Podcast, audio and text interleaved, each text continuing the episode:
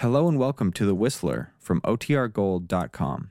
This episode will begin after a brief message from our sponsors. The Whistler.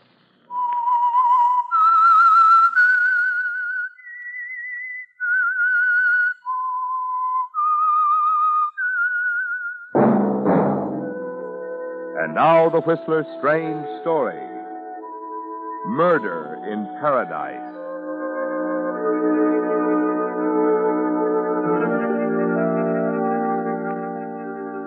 High in the Sierras, the lone hawk circled over Mirror Lake, its beady eyes fixed on a white patch moving slowly through the blue waters below.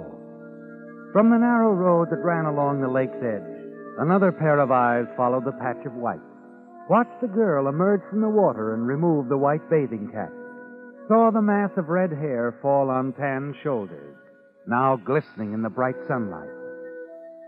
The eyes belonged to Danny Williams, who stood there looking at the girl in the yellow bathing suit.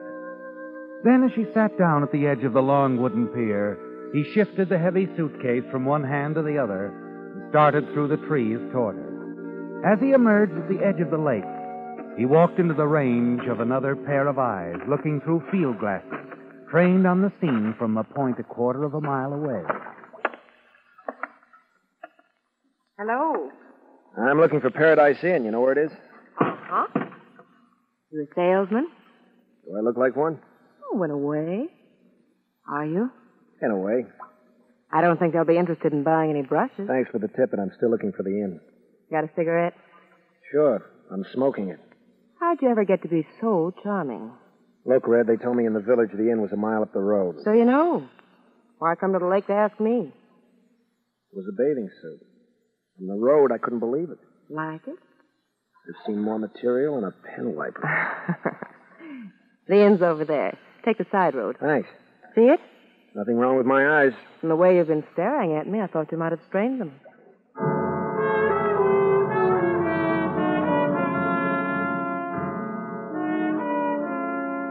A quarter of an hour later, you arrive at the roadhouse. A low, white-frame building sitting back silently in the shadows of the giant redwood. This is it, isn't it, Danny? The Paradise Inn, where you're going to spend the next three months pounding the piano for Johnny Hedges. Your first job, Danny, since the prison gates closed behind you, gave you back your freedom, and you've made up your mind that it will never happen again. You're going to stay out of trouble. That's all you can think about as you cross the parking area, mount the wooden stairs, and walk along the veranda. There's a musty odor in the air. You set your suitcase down by the front door.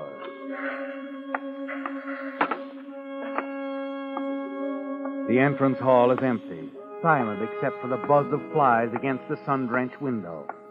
You make your way across the deserted dining room, past the battered upright piano, and push open the swinging doors at the far end of the room.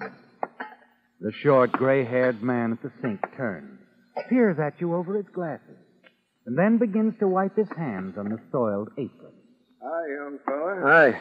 Where'll I find the boss? Oh, he'll be around. You, uh, must be the new piano player. That's right, Danny Williams. Williams. Danny Williams. You never heard of me before. I'm Gus Peters. I do the cooking. Uh, sit down, sit down. Thanks. He didn't meet you at the bus stop, huh? Who's he? Mister Hedges? Hedges? No. Hmm. Uh, how about a cold beer? You look like you could use one. Got any milk? Milk? Say, you sure you're the piano player? I said I was. Ulcers? No ulcers. The cows need publicity. Yeah, okay. If that's what you want. Why didn't somebody meet me at the bus stop? It's a long hike out in this heat. Well, I can't drive for one thing. Never could learn how. Slade is still sleeping, I guess. He wouldn't go after you anyway. And the boss had other things to do. Hmm. Must have outside interests. Ain't business so much that keeps Mister Hedges busy. It's keeping up with his wife that's got him going. His wife? Yep. Don't let her out of his sight much. Hey, you uh, want a sandwich or something? No, no thanks. He doesn't trust her. Real jealous, you know. Thinks every man who talks to her is going to take her away from him. How about a piece of pie? No, no, this'll do. Yeah. We sure have been having a fast turnover of piano players around here. They, uh, couldn't stay away from it. It's the, uh, the perfume, huh? Uh-huh. Yeah. Been only two men around here who ain't ever been bothered by Missus Hedges. Me and Andy Slade. You'll meet him. He works here in the back. How does he manage to resist? Ain't never been able to figure it out. He's strictly business and a natural cold fish. Uh, you leave your stuff on the veranda, Danny? Yeah. I'll take it up. Your room's in the attic next to mine. No bother. No bother. Just going upstairs in a few minutes anyway. Take a little snooze. Any objection if I try the piano on for size? No, go ahead. Yeah. Thanks, uh, uh, Gus. Uh, Danny. Yeah? Stay away from her, son. Just tend to your piano and you'll be all right. Yeah. Yeah, sure.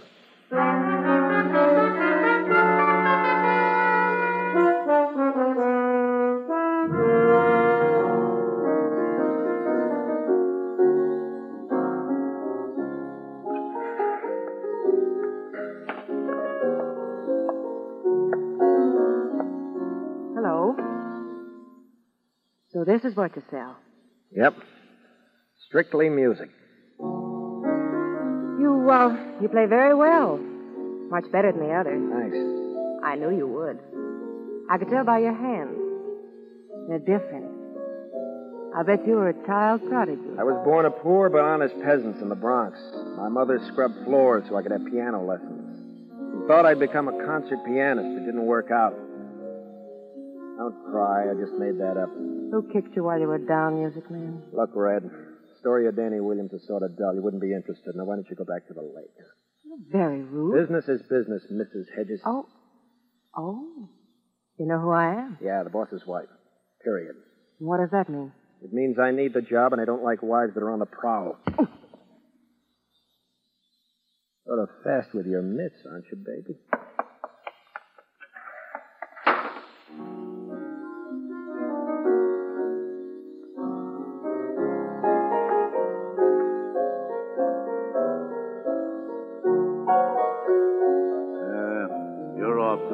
Start, friend. Who are you? Well, I'm not Johnny Hedges, if that's what you're worried about. Relax, friend. My name is Slade. Andy Slade. I got the gambling concession out back. Welcome to paradise.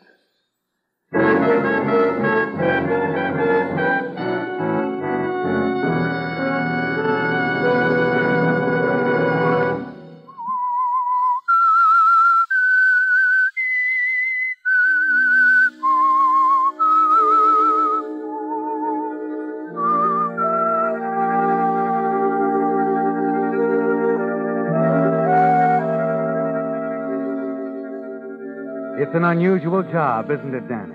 One of the strangest you've ever had. You never bargained for this sort of thing when you first accepted it.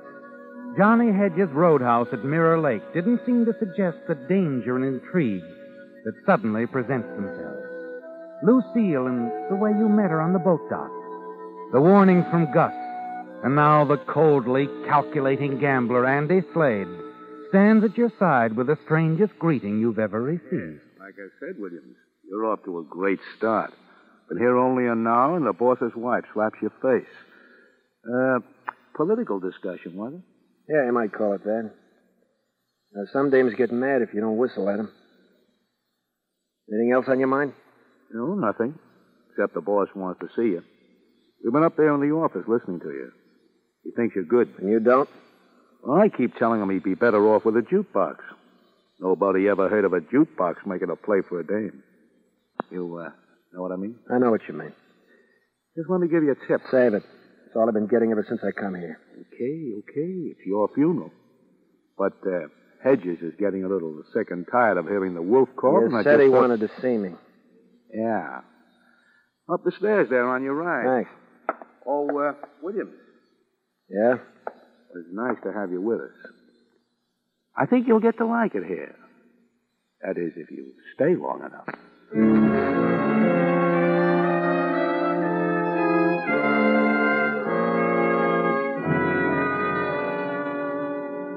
Come in, William. Come in. Your gambling concession said you wanted words. That's right. There's one iron out a few things before you start. Now, you're an ex-con on parole. That's been ironed out the past three years to care, but I'm here to play the piano, and that's all. Yeah. Yeah, that's all you're here for. Just remember that. Some of the others didn't. So I love music. Well, I'm glad to hear it, Williams. I'm glad to hear it. It'll save us both a lot of headaches. All right. Now, you'll play in the dining room from eight till closing time. You take the breaks to suit yourself. Won't be a lot of people in the dining room. Sometimes there may not be any at all. I'm not fussy. And another thing you might as well know from the start. I don't make my money from the dining room. Not much on the bar either. I didn't think you did. I got a place fixed up in the back. Dice table, roulette wheel. Andy Slade runs that end of it. It's not going to affect you one way or the other. Sure. Well, that all? Yeah. Yeah, you, you met everyone, have you? Yeah, Slade and Gus the cook. And my wife. You were talking to her down there on the pier a couple hours ago. Yeah. No one picked me up at the bus stop, so I had to walk. I was asking directions. Uh-huh. All right, Williams, just remember what I said. You stick to your piano playing, we're going to get along fine. If you get bored, let me know. I'll buy you a book.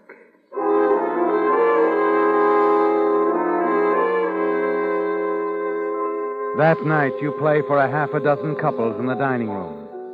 And more than once during the evening, your thoughts turn to Lucille.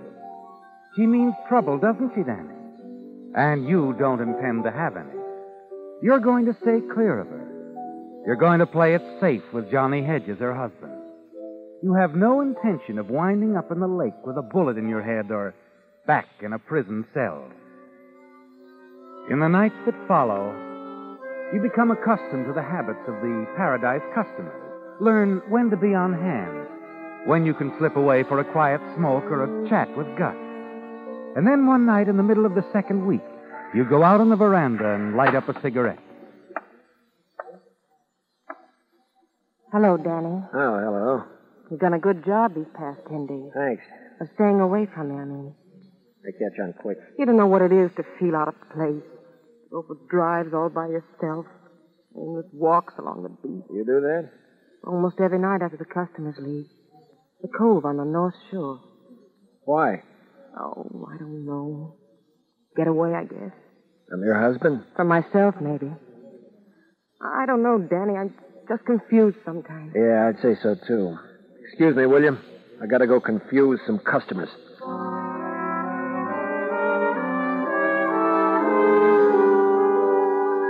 You leave her, Danny. Go back to your keyboard and the cocktail concerto. But somehow through the evening, the haze of music, the laughter in the smoke-filled room, is something that haunts you, keeps drifting back like broken parts of an old refrain. Almost every night after the customers leave, the cove on the North Shore. It stays with you, Danny, that night and into the next until after you finish playing, unable to fight down the urge, you... You find yourself slipping away, taking a rowboat and crossing the lower tip of the lake in the half-darkness. At the cove, you look around and there's no sign of her.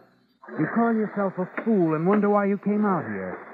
When you promised yourself to stay out of trouble, you're about you're about to turn back when... Daddy, over here. Uh, oh, oh, yeah. We can step right out here. Yeah. I'll pull the boat up a ways. Yeah, it's better. I really don't know why I came. I'm glad you did, Danny. Glad to have somebody to talk to. But I don't want to get you into trouble. Any harm in just talking? He wouldn't think we were just talking. Forget about it for a while, Lucille. Lucille. Sounds nice the way you say it. Does it? You know, Danny... You're not as hard as you pretend. No? If you were, you wouldn't have rowed way out here to meet me. Danny. Yeah? Don't do it again. You'll lose your job. So it's a job, and with a piano needs time. But it can cause you trouble. Danny, you've got to ignore me, act as if I didn't exist. If it's any other way, you won't last here. Not at all. Is that why Slade lasted? Slade and I hated each other from the first. Johnny knows that. That's why he gives Slade anything he wants. Nice guy, your husband. Charming as a meat axe. Please, Danny, I want you to understand because... Because I'm going to avoid you. You sound like a magazine ad. Oh, Danny. Danny, why did you come here? Why? I don't know, I don't know. Boy Scout instinct, maybe. But there's nothing we can do. I can't lead and he'd follow me, bring me back. What if he doesn't want to come back? You don't know him. He'd kill me, Danny, I know. Believe me, I know. Maybe. Maybe not. Anyway, Lucille, give me a little time to think about it. You're in a tough spot. Maybe I can help you. I got a merit badge once for pathfinding.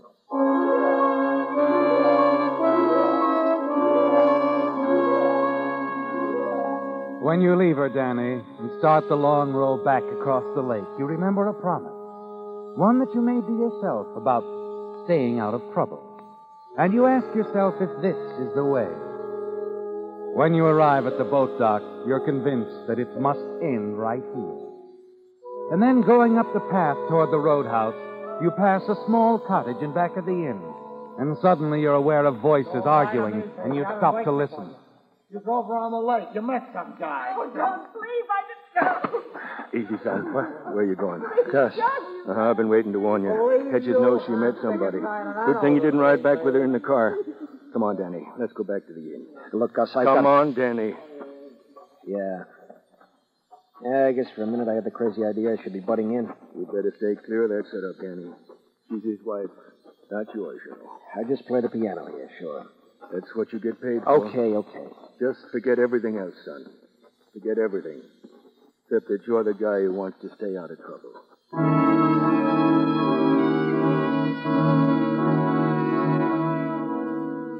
If old Gus expected the passage of hours to make any difference, he was wrong, wasn't he, Danny?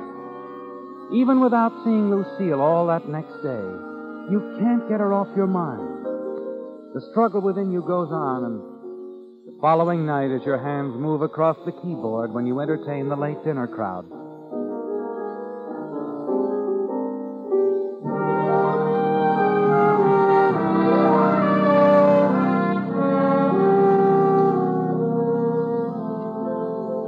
Shortly after one in the morning, she comes in, moves quickly across the room, and as she goes past you at the piano, there's a quickly whispered message. I've got to see you, Danny, out back. Come as quickly as you can. You continue playing as if nothing happened. You've made up your mind, haven't you, Danny? You know it was a mistake meeting her at the cove, and you're not going to repeat that mistake, are you?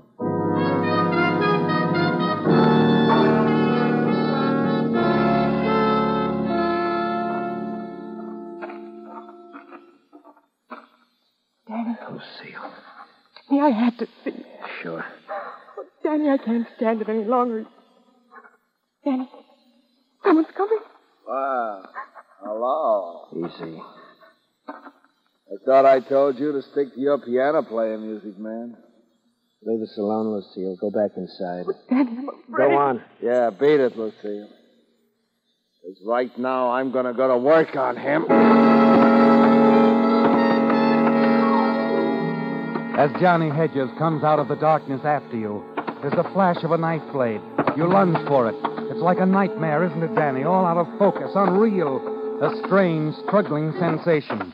There's the fleeting memory of the knife falling on the path, and then movement over which you have no control. Blows falling, exchanging, a dull thud, and then... Danny, Danny, you all right? I hit him, Gus. Came at me and I hit him. With this... I know. Drop it, Danny. Drop it. Come on, son. You've got to get out of here. No, wait. He's still alive, Danny. You've got to get away before... No, he... it was self-defense. I can tell him that. They won't believe you. You're an ex-con. Doesn't make any difference. I can't leave him like this, no matter what happens to me. I'm going to get him to a hospital. Come on, help me get him to his car. He's still alive. And I've got to try to keep him that way.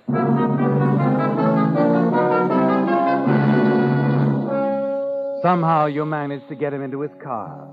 And through it all, you know that Gus is right. The trouble you wanted to escape, you're now inviting, asking for. But as you back the car onto the road with Hedges in the seat beside you, all you can think of is saving him.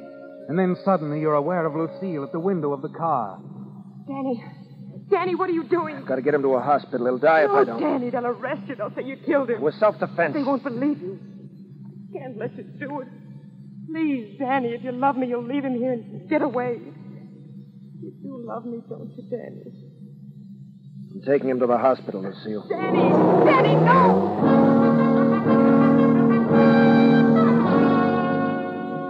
She leaps back as the car moves forward.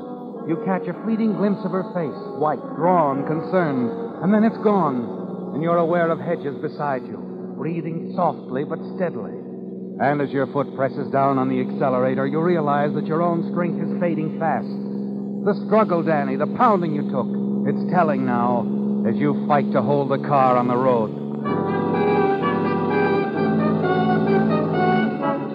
Moments later, a flash of light caught in the rearview mirror. It blurs your vision. In the haze, the fog that envelops your brain, you think you hear Lucille's voice. Her face seems to float close to you out of the darkness. Danny! Danny, listen to me. Stop the car. No, no, Lucille. Danny, the curve. Look out!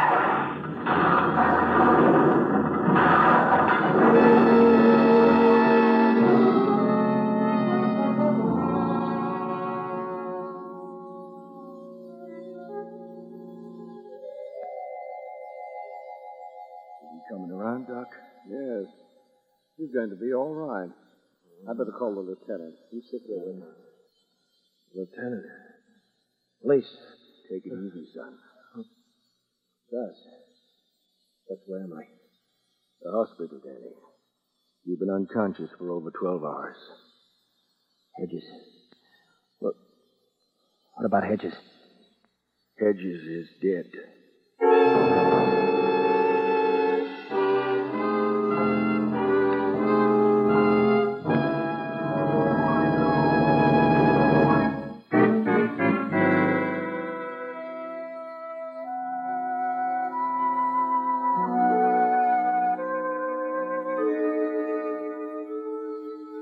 Trouble, Danny. You were headed for it the day you walked up the road to Paradise Inn. No matter how hard you struggled and tried to avoid it, it was there all around you, closing in, because you couldn't stay with your music and leave Lucille alone. She couldn't help it either, could she, Danny? You're sure of that. But it doesn't matter now, because instead of helping her, you've ruined everything. Her husband is dead, and you'll be blamed, won't you, Danny? They'll never believe it was self-defense, not with your past record. You lie back on the white hospital bed. Listen, Danny. The doc will be bringing the police back in a minute. Yeah, I know. Hedges. Well, this is it. I have to tell him, Gus. You don't have to tell him anything. You didn't kill him. You only knocked him out, Danny. He broke his neck in that car crash. You were crowded off the road, son. What? Lucille Hedges. She was trying to stop you. Lucille. Is she all right? No. She was killed, too. Oh. It was my fault, because she was in love with me. No, she I... wasn't. You played it straight. She didn't. She framed you, Danny. Set that meeting there behind the roadhouse with you, knowing her husband would find you together. What? She wanted you to kill him. Didn't care what happened to you. I don't believe it. Son, that's why she didn't want you to make it to the hospital. She wanted him dead. But, Gus, I... It was so she could be free for the guy who was driving the car after you last night. He was killed with her. Oh. The one guy nobody figured. Slade. Andy Slade. Uh-huh. The only guy she was ever crazy about.